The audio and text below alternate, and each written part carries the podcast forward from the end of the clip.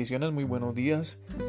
Bienvenidos esta mañana de sábado al pan de vida. Gracias a Dios porque ha transcurrido ya una semana en la que no hemos dejado de ver su gloria, su misericordia. El sol ha salido todos los días. Hemos podido respirar, hemos podido ver, sentir, compartir con nuestra familia. Em, hemos recibido muchas cosas de Dios esta semana y también su palabra. El pan de vida también ha estado para con nosotros. La porción de Dios para nuestra vida también ha estado esta semana. Eso significa que Dios sigue siendo, sigue siendo misericordioso. Y,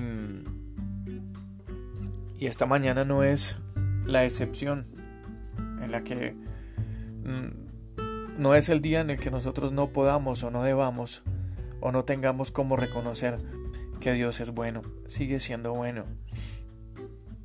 Vamos a reflexionar esta mañana en este pan de vida con un versículo que nos lleva a mirar muchas cosas. En la Biblia encontramos muchas situaciones, personajes, familias, hombres, mujeres, muchas situaciones en muchas condiciones que nos han servido y nos servirán siempre de ejemplo para mirar de la manera en, en, la que ellos se dispusieron a que Dios obrara en sus vidas. Y casi siempre nos enfocamos en, ese tipo de cosas. Pero vamos a mirar esta mañana eh, también que nos sirve como ejemplo lo que muchas personas hacen y también lo que no se debe hacer. Eso es algo que también hay eh, que mirar, en lo que podemos reflexionar. Pues definitivamente en la vida podemos eh, sacarle provecho y enseñanza a todo lo que se debe hacer, pero también a lo que no se debe hacer.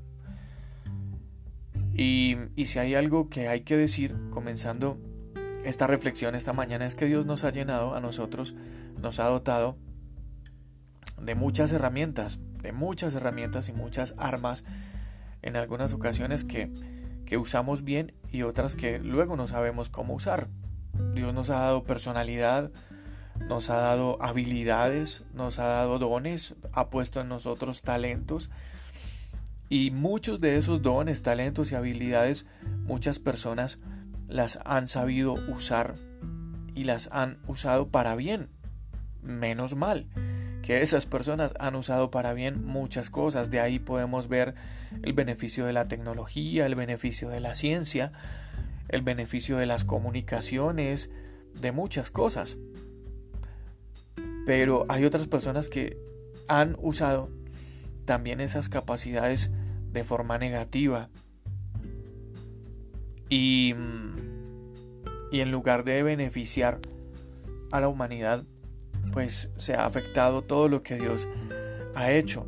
Y la intención de Dios no era que el hombre usara esos dones y talentos y habilidades de manera negativa para afectar la creación misma de Dios. No, fueron las decisiones de la humanidad.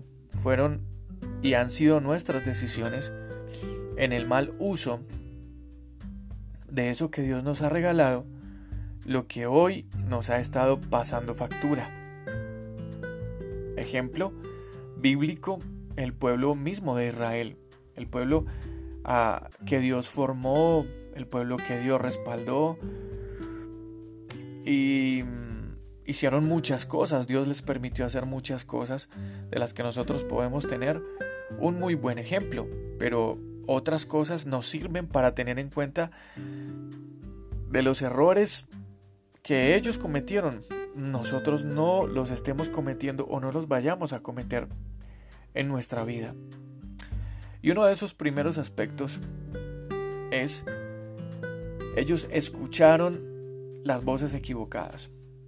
El pueblo de Israel en muchas ocasiones em, escucharon lo que no debían escuchar.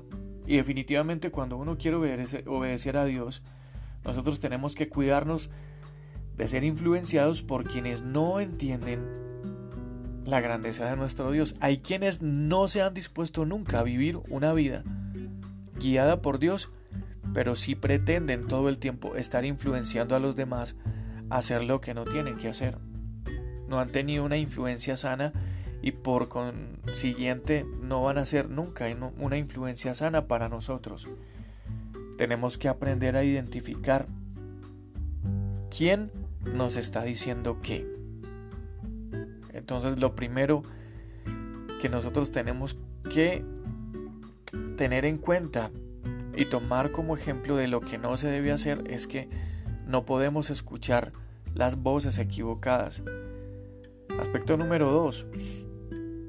El pueblo de Israel siempre confió en la perspectiva humana, en lo que les pareció, en lo que ellos creían que era lo que se tenía que hacer.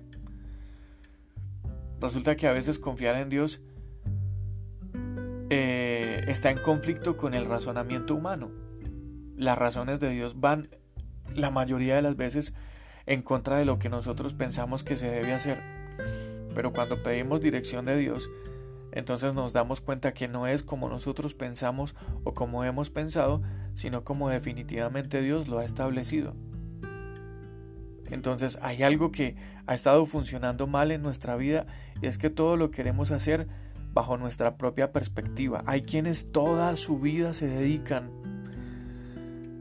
a hacer las cosas basado en su propio pensamiento, en su razonamiento. Hay quienes son felices teniendo siempre la razón. Y tener la razón no siempre nos aporta felicidad. Y es algo que Dios me enseñó a vivir. Alguien me, me dijo una vez esa frase y la guardé para mí en todos los aspectos. Es mejor ser feliz que tener la razón. Y luego, cuando yo aprendo a ser feliz, entonces Dios me va a dar la oportunidad de que los demás miren las razones de Dios en mi vida. Y eso es un aspecto muy importante. Y el último aspecto que el pueblo de Israel hizo que nosotros no debemos hacer es que dejaron que sus sentimientos triunfaran sobre la fe. Y para decirlo así, eh, como se dice aquí en Colombia, a calzón quitado, uno de los mayores estorbos para obedecerle a Dios son el temor y los sentimientos. Y sobre todo cuando hay sentimientos en nuestra vida de culpabilidad, de esos sentimientos de, de no poder, esos sentimientos que nos hacen ver y sentir como aplastados frente a todas las situaciones. Y la manera de vencer esos sentimientos y esas situaciones en nuestra vida es confiar en Dios y es confiar en sus promesas. Dios nos ha equipado con una cantidad de herramientas que son útiles para todo lo que Él nos llame a hacer y para enfrentar todas esas situaciones. Cada llamado a la obediencia de parte de Dios eh, puede parecer en muchas ocasiones difíciles y tiene dos caminos que nosotros podemos tomar. El camino de la incredulidad y ese camino nos va a llevar a toda una vida de frustraciones. O el camino de confiar en Dios y de asumir esas situaciones de confianza en Dios con valentía creyendo que las herramientas con las que Él nos ha dotado son más que suficientes para decidir que caminar con Él es lo mejor que nosotros podemos hacer en nuestra vida. Libro de Deuteronomio, el capítulo 1, versículos 29 y 30. Entonces les dije, no teman, ni tengan miedo de nadie.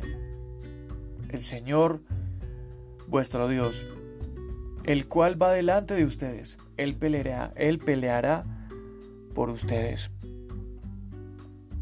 A pesar de que tú y yo tenemos todas las herramientas en Dios para enfrentarnos a cualquier situación, Dios es tan bueno que ni siquiera quiere exponernos a nosotros a esas cosas, sino que si nosotros nos enfocamos en confiar en Dios, Él mismo peleará por nosotros lo que nosotros tengamos que enfrentar y aún así conservará en nosotros todas esas herramientas para lo que tengamos que hacer de más.